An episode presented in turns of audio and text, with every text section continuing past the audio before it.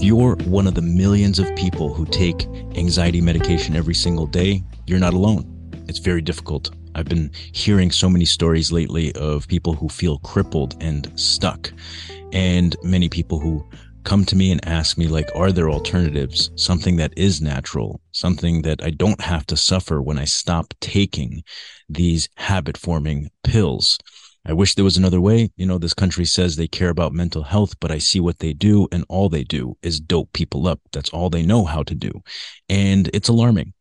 We should do more for mental health, and there's no shortage of that. There's so many related um, cases associated with mental health, but this is the most common one, whether it's social anxiety or anxiety uh, relating to work, the people you work with, because maybe they suck, whatever it may be.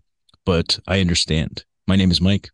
These are the topics I discuss. These are the things that I care about. Hopefully you find them of value. As you know, today's daily is brought to you by Grass Grassdoor.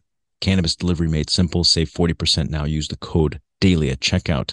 And it means a lot to me. It helps me to keep everything going and pay the bills and feed my family. So I do appreciate it. Now, I made my breakthrough several years ago, um, back in 2017, 2018. And the way I did it was psilocybin mushrooms, kind of broke through the barriers and the chains that were um, just holding me down. And um, it's not something that everyone can do or have access to, and that's understandable. Uh, but today I'll share with you something that I've been looking at very closely, and it's existed for a long time. So, what am I talking about? I'm talking about rhodiola rosea, and it's an adaptogen which is known to help with stress, um, anxiety, and it does so indirectly by managing your hormones. So, first up, let's talk about what it is.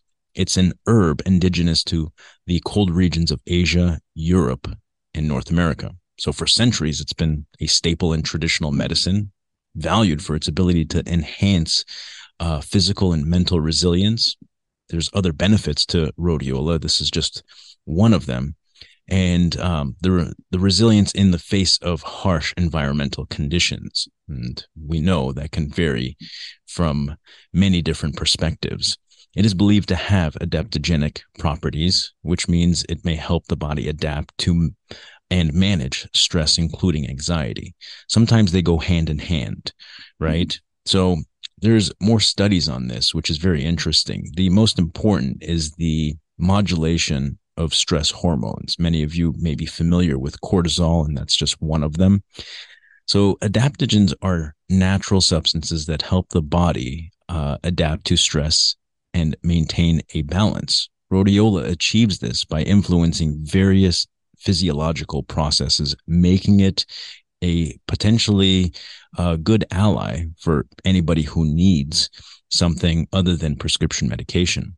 It can help manage your stress and anxiety. It's shown to influence levels of stress hormones such as cortisol specifically and adrenaline. By regulating these hormones, it may help reduce the body's response to stress, which can contribute to anxiety. The reason why we use the word may is because nothing works 100% of the time for 100% of the population.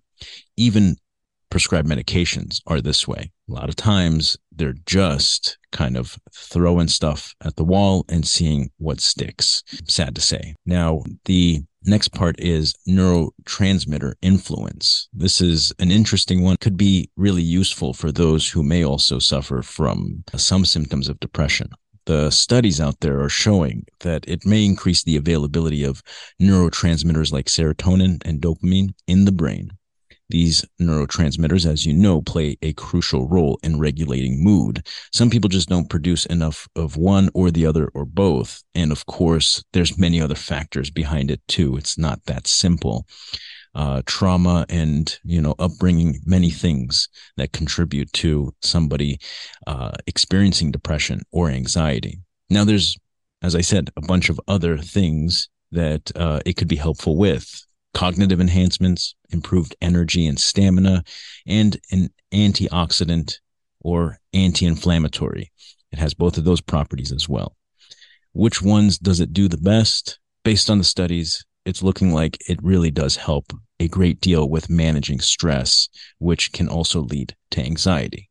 If you use this and you have experience, leave them down below so other people can uh, read about your story and decide for themselves.